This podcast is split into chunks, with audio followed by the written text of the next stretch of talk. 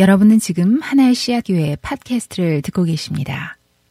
예, 반갑습니다. 우리 오늘 다시 하나님 나라 우리 네 번째 말씀 우리 함께 나누도록 하겠습니다. 우리 어, 지난주 설교에서 제가 어, 세 번째 말씀을 통해서 아브라함과 모세 그리고 그 호세아를 통해서 어, 하나님 말씀을 주셨는데 스스로 하나님께서 자신을 낮추시고 그리고 하나님께서 자신을 헌신하셨다고 했죠. 그래서 우리를 다시 하나님 나라 백성 삼으시려고 하는 그 하나님의 신실하심에 대해서 우리가 말씀을 나누었습니다. 특별히 제가 강조한 것은 어, 그 설교의 뒷부분에서 호세아 말씀을 통해서 우리에게 새벽 빛이라고 표현되어 있죠. 새벽 여명처럼 오시는 하나님, 봄빛처럼 가을빛처럼 오시는 그러한 하나님에 대해서 나누었습니다.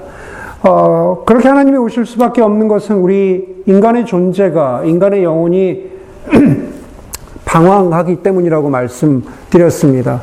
그러면서 제가 말씀드리기를 Not all who wanders are lost, are not lost. 그렇죠? 방황한다고 해서 길을 잃은 것은 아니다. 우리 모든 사람들이 방황할 수 있지만은 그렇다고 해서 완전히 lost 된건 아니다. 라는 말씀을 드렸습니다. 그러나 여러분, 아, 우리가 로스된 것은 아니지만 길을 잃은 것은 아니지만은 그러나 우리에게 실제로 길을 찾아간다고 했을 때 필요한 것이 무엇입니까? 사인판이 필요하죠. 이정표가 필요합니다. 그것은 우리가 운전을 하든 걷든 어디를 가든 마찬가지입니다. 이정표가 있어야 합니다. 여러분, 하나님이 당신의 나라를 회복시키시려고 그 도구로 선택하신 유대 백성에게도 이정표가 필요했습니다.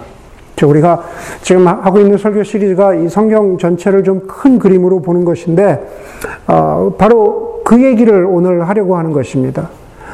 구약의 뒷부분으로 갈수록 하나님의 백성들에게, 이스라엘 백성들에게 이정표 역할을 하는 게 누굽니까? 바로 선지자들입니다.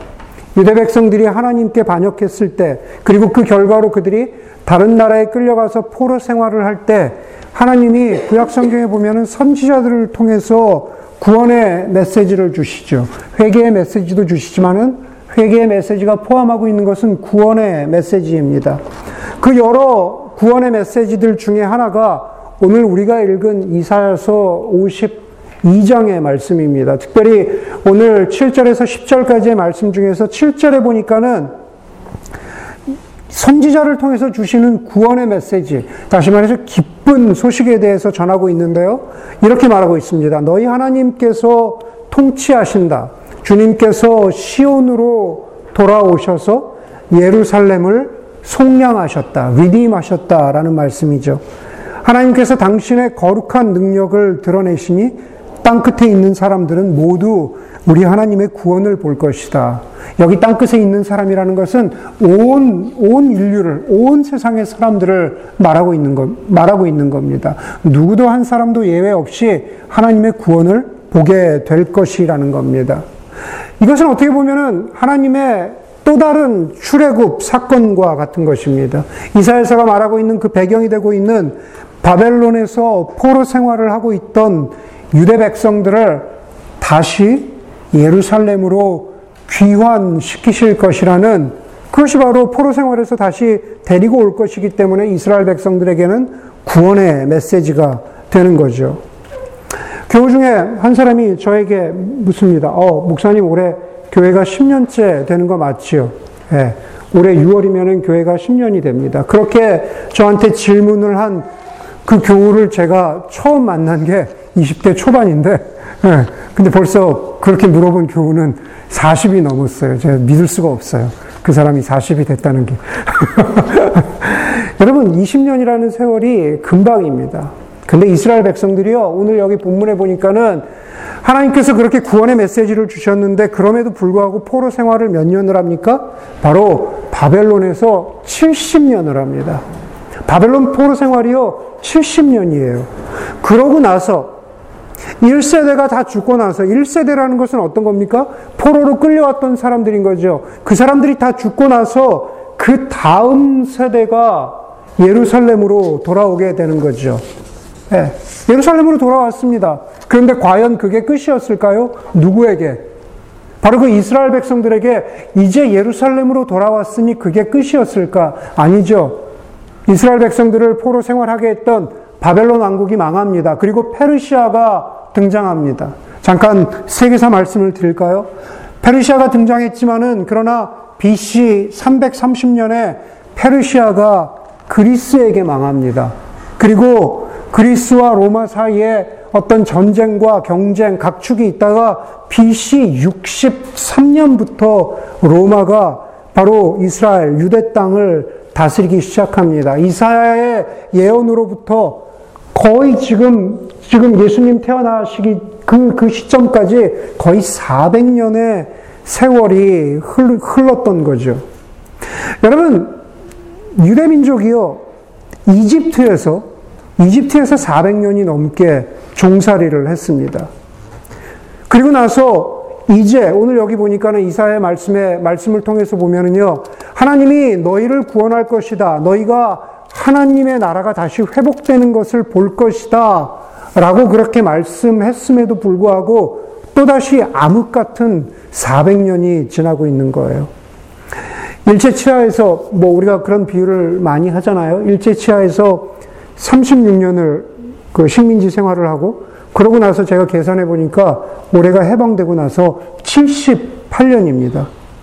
그런데도 여러분 한국 같은 경우는 어떻습니까? 아직도 흔히 이야기하는 식민사관이 지긋지긋하게 남아있죠. 식민사관이 뭡니까? 다시 말해서 아주 간단히 얘기하면 우리가 힘이 없었기 때문에 일본의 지배를 받을 수밖에 없었다. 그러니 일본에게 뭐라고 해야 되는 것이 아니라 힘이 없었던 우리나라가 먼저 반성해야 한다라고 하는 그러한, 그러한 세계관을 갖는 것, 그러한 역사의식을 갖는 것을 우리가 식민사관이라고 말합니다. 사실 잘못된 사관이죠. 잘못된 의식입니다. 36년, 78년. 그런데 여러분, 400년이 넘으면 어떨까요? 하나님께서 수많은 선지자들, 특별히 그 중에서도 이사야를 통해서 너희에게 하나님 나라의 기쁜 소식을 전해주겠다. 회복시키겠다 하셨음에도 불구하고 400년이 지났어요. 그러면 400년이 지나면은요, 대부분의 사람이 희망을 포기하는 게 맞습니다. 4년도 아니고 40년도 아니고 400년입니다. 희망을 포기한다라는 것은 이스라엘 백성들에게 어떤 뜻일까요? 하나님이 계시지 않는다고 보는 것이 맞다라는 겁니다. 하나님이 계시지 않은 것처럼 살아가는 것이 정상적인 삶인 겁니다. 왜냐하면 400년이니까요. 그런데 여러분, 이스라엘 역사만 보더라도요, 그렇게 정상적으로 살아가지 않던 사람들이 있었어요. 다시 말해서 비정상적인 생각을 하는 그러한 꿈을 꾸는 사람들이 있었다라는 겁니다. 그 중에 대표적인 사람들이 여러분들 보신 적, 들어보신 적이 있겠지만은 마카비입니다. 마카비 성전이라고 하지요. 마타티아스와 그 아들들, 그 아들들 중에 하나가 마카비라는 사람입니다. 마카비의 뜻은 마카비의 뜻은 망치라는 뜻이에요. 그 사람들은 그리스 통치를 거부하고 그죠? 그리스 통치면은 대략 주전 뭐 200년에서 100년 그 사이일 겁니다. 예, 그 당시에 그리스의 통치를 거부하고 일으킨 전쟁이 마카비 성전, 그 이스라엘 사람들의 시각이죠. 거, 룩한 전쟁이니까 성전이죠. 왜냐면은 그 그리스 사람들이 이스라엘 사람들의 성전을 종교적으로 더럽히는 그런 challenge, 도전을 했거든요. 그랬더니만은 우리의 성전이 이렇게 더럽혀져서는 안 된다라고 마카비와 그 형제들이, 이스라엘 사람들이 거룩한 전쟁을 일으킨 겁니다. 그래서 주전 164년에 마카비가 예루살렘 성전을 회복하고 그리고 그날을 기념합니다. 그날을 기념한다라는 것은 무슨 뜻일까요? 자신들의 성전이 깨끗하게 보존되었다라는 뜻이잖아요. 자신들의 성전을 회복하고 지켰다라는 뜻입니다. 그래서 그런 의미에서 그것을 수전절이라고 부릅니다. 성전을 지켰다. 그리고 그 성전을 하나님께 어떻게 해요? 봉헌했다. 봉헌절, 수전절. 여러분들 구글 캘린더에 보면은 자동으로 들어오잖아요. 한우카라고. 맞죠? 한우카라고 아마 제가 알기로는 구글 캘린더에 자동으로 들어올 겁니다. 바로 아직도 유대 사람들이 지키고 있는 한우카가 바로 수전절, 예, 봉헌절이라는 뜻입니다. 여러분, 성경을 통해서 계속 우리가 강조하면서 보게 되죠. 모세가 유대 민족을 출애굽시킨 이후로 하나님께서 거룩한 성막에 임재하셨죠. 동행하셨죠. 그래서 하나님이 하나님 되심을 입증했습니다. 다윗 왕도 성전을 지으려고 했고 바벨론 포로 생활에서 돌아온 이스라엘 백성들도 가장 처음에 하고자 했던 일이 자신들의 성전을 다시 재건하는 일이었습니다. 그래서 예전에 성전을 알았던 부모 세대, 할아버지 세대는 성전의 규모가 쪼그라든 것에, 쪼그라든 것을 보고, 그것을 보고 울었다라고 했고, 성전을 보지 못했던 새로운 세대는, 아, 우리가 다시 성전을 이렇게 지었으니 얼마나 기쁜 일이냐, 그러면서 기뻐했다고 그랬어요. 예, 그러고 나서도 지금 400년이 지난 겁니다. 여러분, 주전 164년에 회복된 마카비 성전도 그렇고, 지금 2023년 현재 시점으로 한번 얘기해 봅시다. 지금 2023년 현재형으로 보더라도 예루살렘의 통곡의 벽이라고 하죠. 정확히는 예루살렘의 서쪽 벽입니다.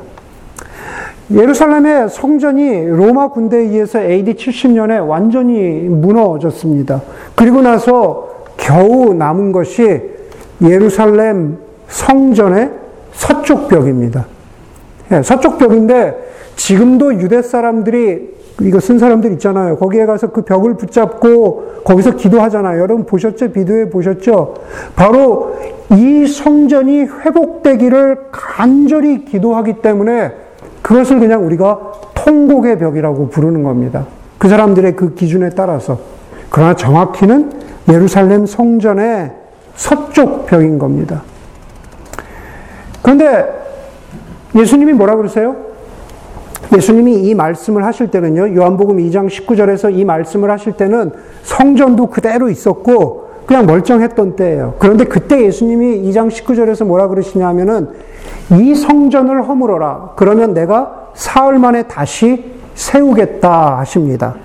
그러자 사람들이 뭐라 그래요? 이 성전을 짓는데 46년이나 걸렸는데, 어떻게 이 성전을 허물면 당신이 3일 만에 이 성전을 다시 짓겠습니까? 그렇게 말합니다.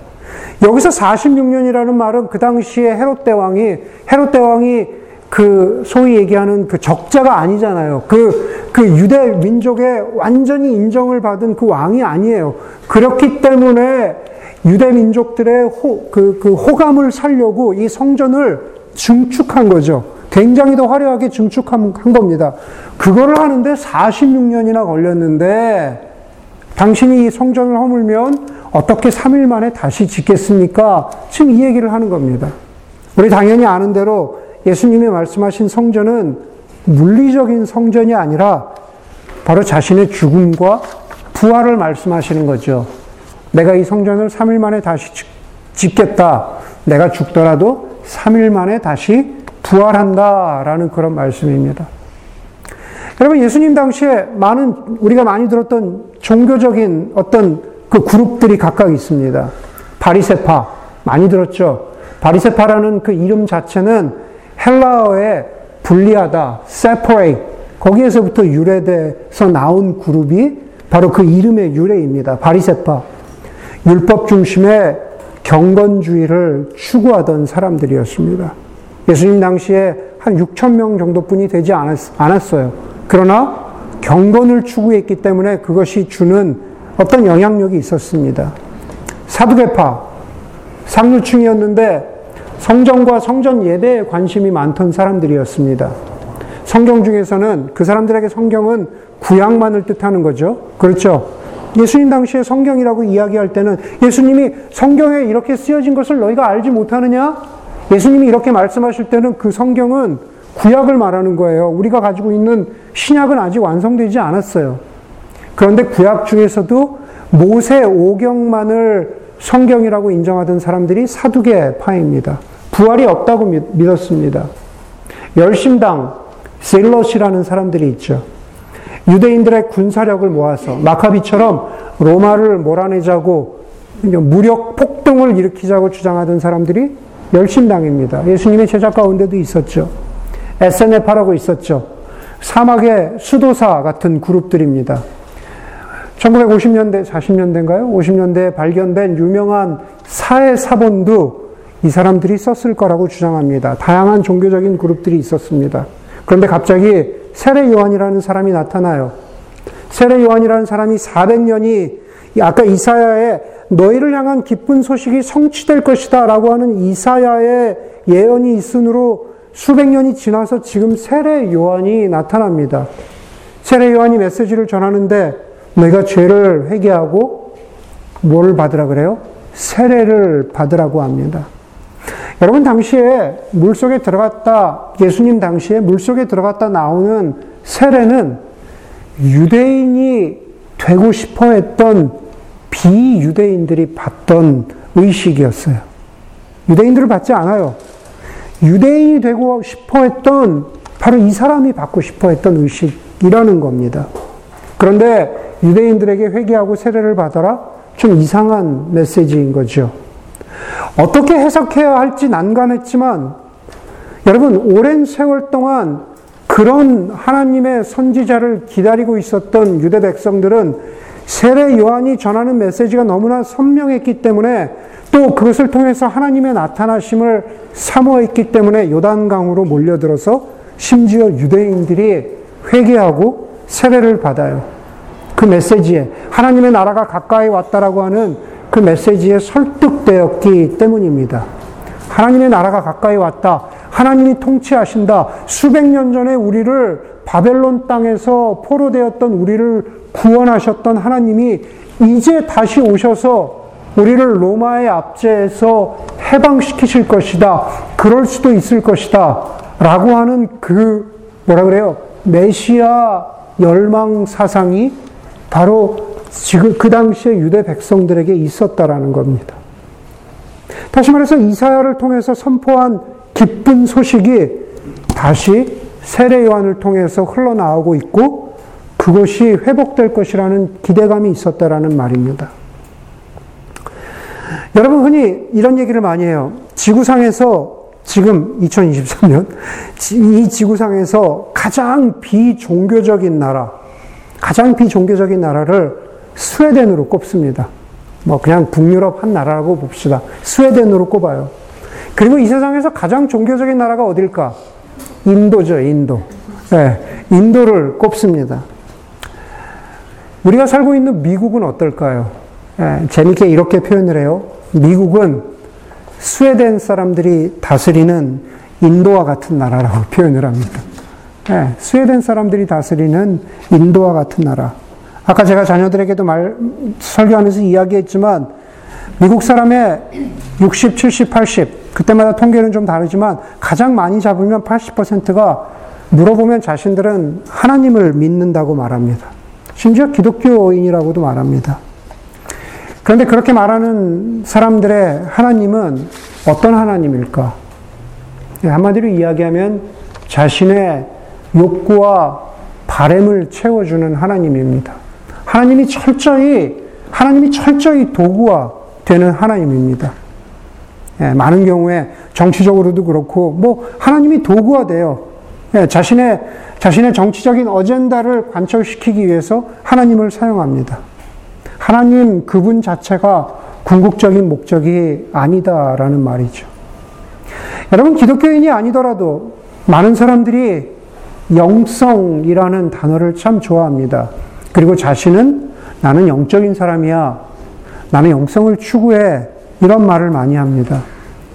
그런데 사람들이 말하는, 많은 사람들이 이야기하는 영성의 핵심에는요, 자아실현입니다.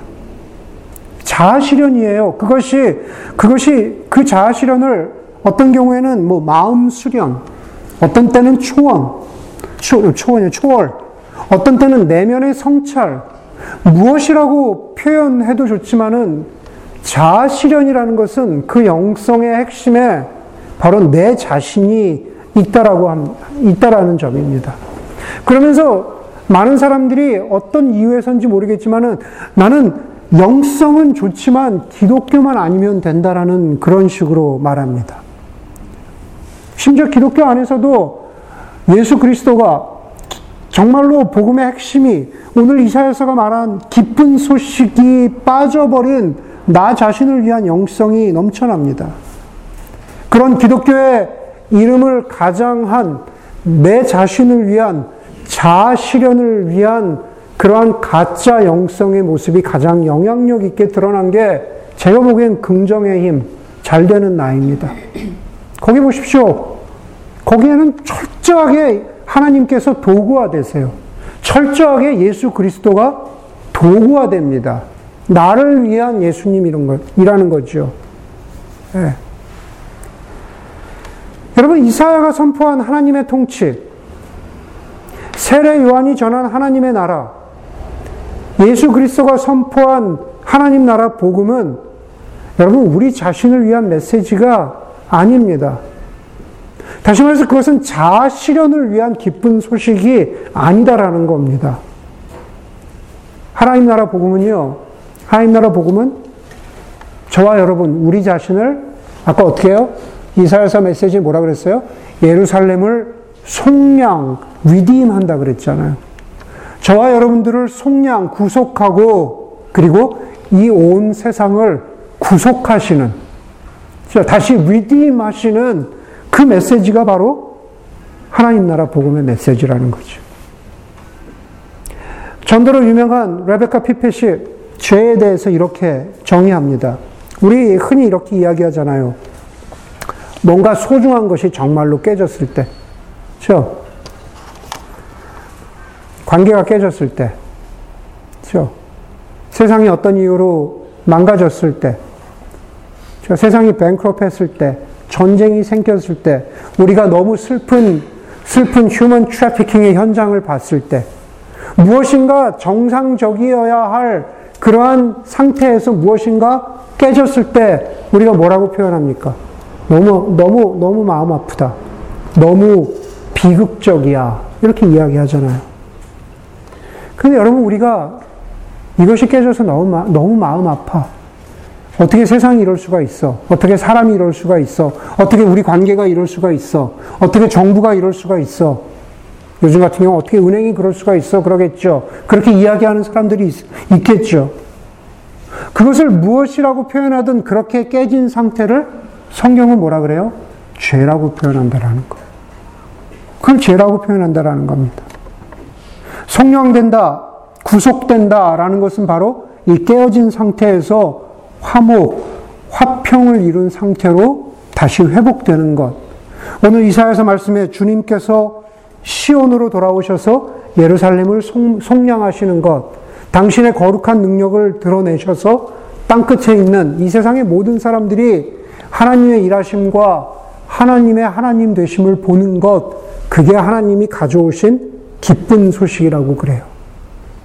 예, 그것을 통해서 우리가 구원을 누리는 것은 맞지만, 그러나 우리가 주인공이 아니라 하나님이, 하나님 되심이 온전히 드러날 때 그 수혜자가 우리이고 세상이라는 것, 그게 바로 복음이라는 거예요. 복음의 중심에는 우리가 있지 않다라는 겁니다. 하나님이 계시다라는 거죠.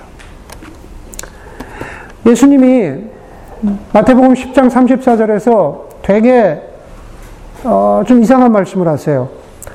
너희는 내가 세상에 평화를 주려 온 줄로 생각, 생각하지 말아라. 나는 세상에 평화를 주려고 온 것이 아니라 칼을 주려고 왔다. 그러세요. 예수님 화평을 이 땅 가운데 주시려고 오셨다면서요. 하나님과 우리 사이에 화목자가 되시려고 오셨다면서요. 그런데 마태복음 이 말씀에는 예수님이 나는 너에게 화평을 주려고 온 것이 아니라 칼을 주려고 왔대요. 이게 무슨 말씀입니까?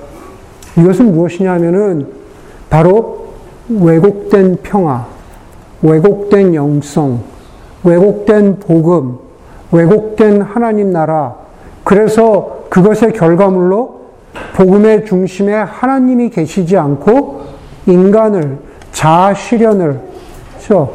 내, 내, 내 어떤 베네핏을 복음의 중심에 두려고 하는 그 사람들의 잘못된 생각을 쳐내고 깨부신다는 의미에서 예수님이 내가 너희에게 칼을 주려고 왔다라는 거.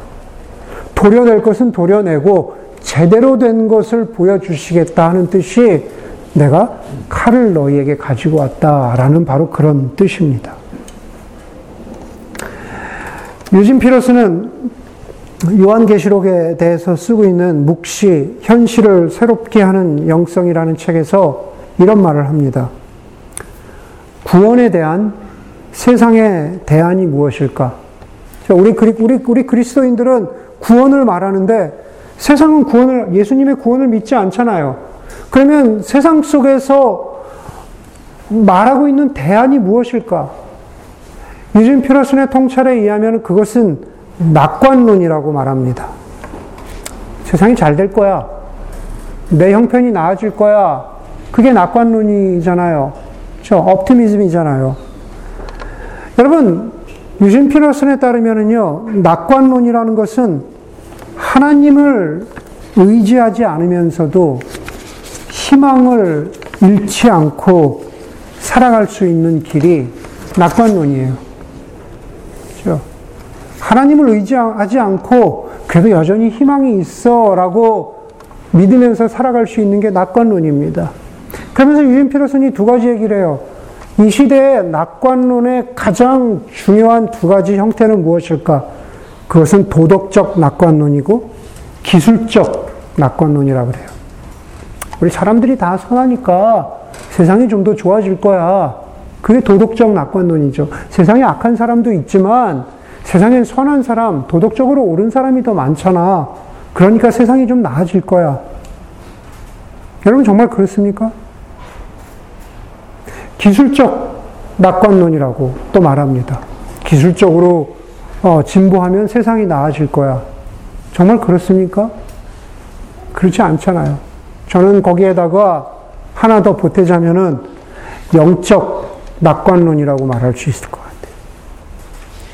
다시 말해서 제가 말씀드린 거, 영적 낙관론이란 건 무엇일까? 제가 지금 말씀드린 거, 영성이라는 탈을 쓰고 종교적 열심을 가지면, 영적인 자아 실현적인 낙관론을 가지면, 다시 말해서 예수님을 도구 삼아서 우리가 자아 실현을 믿는다면 과연 조엘 오스틴의 긍정의 힘이 우리를 구원할까?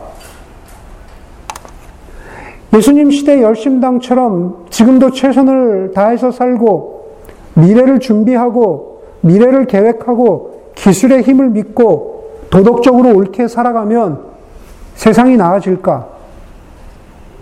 그러다가 가끔씩 멘탈이 무너지는 때가 있는데 그럴 땐 좀 정신과 치료도 받고 약도 먹고 그러면 좀 나아질까 세상이 2000년대 중후반 이후로 기독교 내에서 가장 어, 마음 아프게 우리에게 도전했던 그 프레이즈는 뭐, 뭐냐면 영어로 그거였어요. moralistic therapeutic deism. 그리스도인들 사이에서도 그런, 그런 유의 영성이 유행했다라는 겁니다. 하나님 계시지 않아요. 우리 그리스도인들도 그냥 모럴리스틱, 아, 그냥 착하게 살고, 테라피우릭, 필요하면은 내가 기도하면 하나님이 나를 좀 치유해 주시겠지. 예, 디이즘. 그런데 우리 삶에 하나님은 계시지 않아요, 실제로. 디이즘은 뭡니까? 하나님이 계시긴 한데, 하나님이 우리의 삶에 개입하시지 않는다는 게 디이즘, 이신론이잖아요. 그런데, 그런데 제대로 된 신앙은 뭡니까? 디이즘이 아니죠. 하나님과 예수 그리스도께서 성령을 통해서 여전히 우리의 삶에 이 순간에도 역사하고 계신다는 게 그게 살아있는 신앙이죠. 디이즘은 우리의 삶에, 최소한도 그리스도인의 삶에 올바른 신앙의 태도는 아닙니다. 1세기뿐만 아니라 21세기에도 어찌 보면은 세례 요한식의 회개가 저와 여러분들에게도 필요한지 모릅니다. 우리의 삶에 도덕적인 기독교, 그냥, 그냥 테라퓨리칸, 세상 어디에서도 줄 수 있는, 저, 우울증 치료학과 그렇게 별반 다르지 않는 기독교, 하나님은 정작 계시지 않는 그러한 복음, 그러한 것을, 그러한 것으로부터 돌이켜서 우리가 하나님 앞으로 가까이 가려면 세례 요한식의 회개가 필요하다는 게 바로 그런 말씀입니다. 예수님 요단강에서 세례를 받으셨죠. 예수님 죄가 없으신데 왜 요단강에서 세례를 받으셨습니까?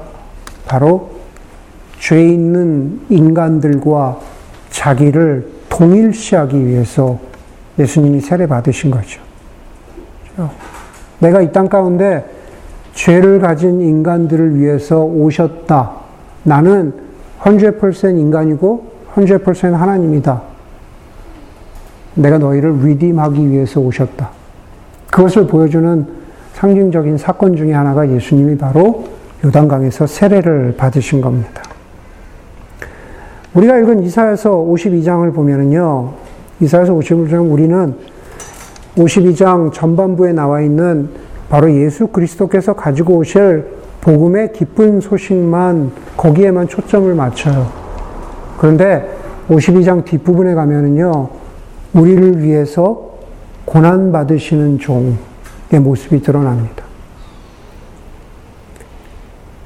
우리를 대신해서 고난 받으시고 우리를 위해서 죽으신 종 되신 예수 그리스도, 어린 양 되신 예수 그리스도, 어린 양이 죽어야만 출애굽하는 이스라엘 백성들이 아무런 해를 입지 않고 출애굽할 수 있었던 것처럼 이사의 메시지를 통해서 바로 그 400년의 그 예언의 암흑의 시절이 지나고 정말로 이스라엘 백성들을 구원하는 것, 정말로 이스라엘 백성들에게 구원의 소식을 가지고 오는 것은 성전에 있지 않고 바로 십자가의 예수 그리스도, 바로 그분께 있다라는 것을 보여주시는 사건입니다.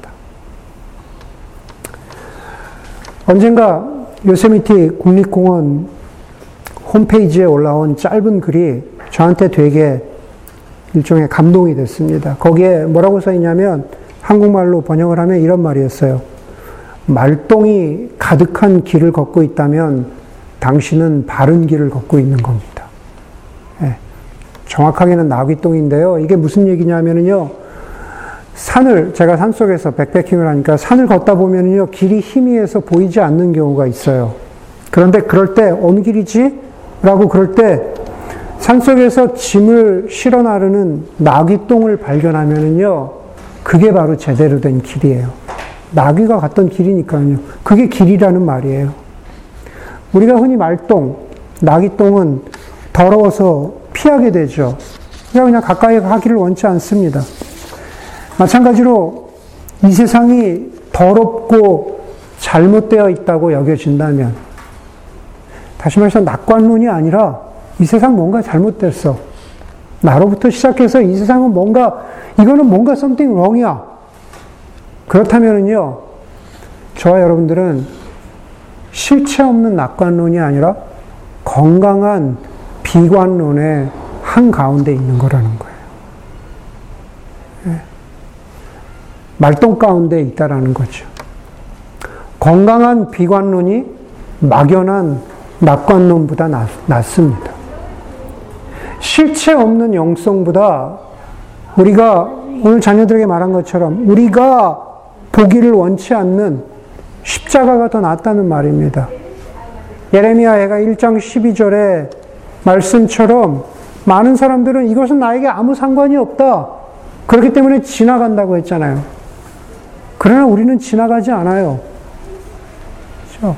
건강한 비관론 그 한가운데를 걷습니다. 그리고 그 이정표가 그 이정표가 십자가라는 겁니다. 누구도 기꺼운 마음으로 바라보기를 원치 않는 예수 그리스도의 십자가이지만은 우리에게는 그 이정표가 없이는 누구에게도 기쁜 소식이 기쁜 소식이 될 수가 없다라는 말입니다. 아까 제가 성전 이야기를 하다가 멈췄는데요. 성전은 말씀드린 대로 유대 민족에게 소중한 것이었습니다. 구약의 에스겔 선지자가 뭐라 그럽니까? 하나님의 성전에서 물이 흘러나와서 발목을 채우고 무릎을 채우고 허리를 채우고 성전을 지나가면서 죽어 있는 모든 것들을 살리는 생명수가 흐르는 강을 만들었다 그랬잖아요. 그게 에스겔서에 나오는 성전이 보여주는 놀라운 상상의 그림입니다. 그리고 오늘 요한복음 7장 37절, 38절에서 예수님이 바로, 바로 그 절기, 그 봉헌절, 그 수전절, 그 한우카, 그 절기에 예수님이 뭐라 그러세요? 오늘 했던 말씀, 목마른 사람은 다 나에게로 와서 마셔라. 목마른 사람 다 나에게로 와셔서, 와서 마셔라. 뭡니까? 에스겔의 성전 예언에 대한 완성이 바로 이렇게 이루어지는 거죠. 성전 되신 예수님으로부터 생명의 물이 흘러나와서 갈증을 느끼는 사람들에게 바로 생명수가 된다라는 겁니다. 하나님 나라 회복이 그렇게 이루어진다라는 겁니다. 그런데 그것이 어떻게요? 예수 그리스도의 찢겨진 몸으로 흘리신 피로 우리로 하여금 하나님 앞에 자격과 조건 없이 나올 수 있도록 하는 것. 그렇죠? 바로 그것이죠. 예수님은 우리를 거짓 낙관론 안에서 허우적거리도록 두시는 분이 아닙니다. 우리는 마음 아프지만 그러나 건강한 우리가 피할 수 없는 영어로 뭐라 그럽니까? 그냥 inevitable 그렇죠 그렇게 이야기할 수 있겠죠. 그렇게 정말 피할 수 없는 비관론 속으로 우리를 끌고 가시지만 그러나 그것이 끝이 아니라 그것을 통해서 정말로 예수님 당시뿐만 아니라 지금 지금 바로 그 예수 그리스도를 통해서 나와 세상 가운데 참 하나님 나라의 기쁜 소식을 가져오심을 믿는 모든 이들에게 소망이 되시는 분이 바로 그게 예수 그리스도이십니다.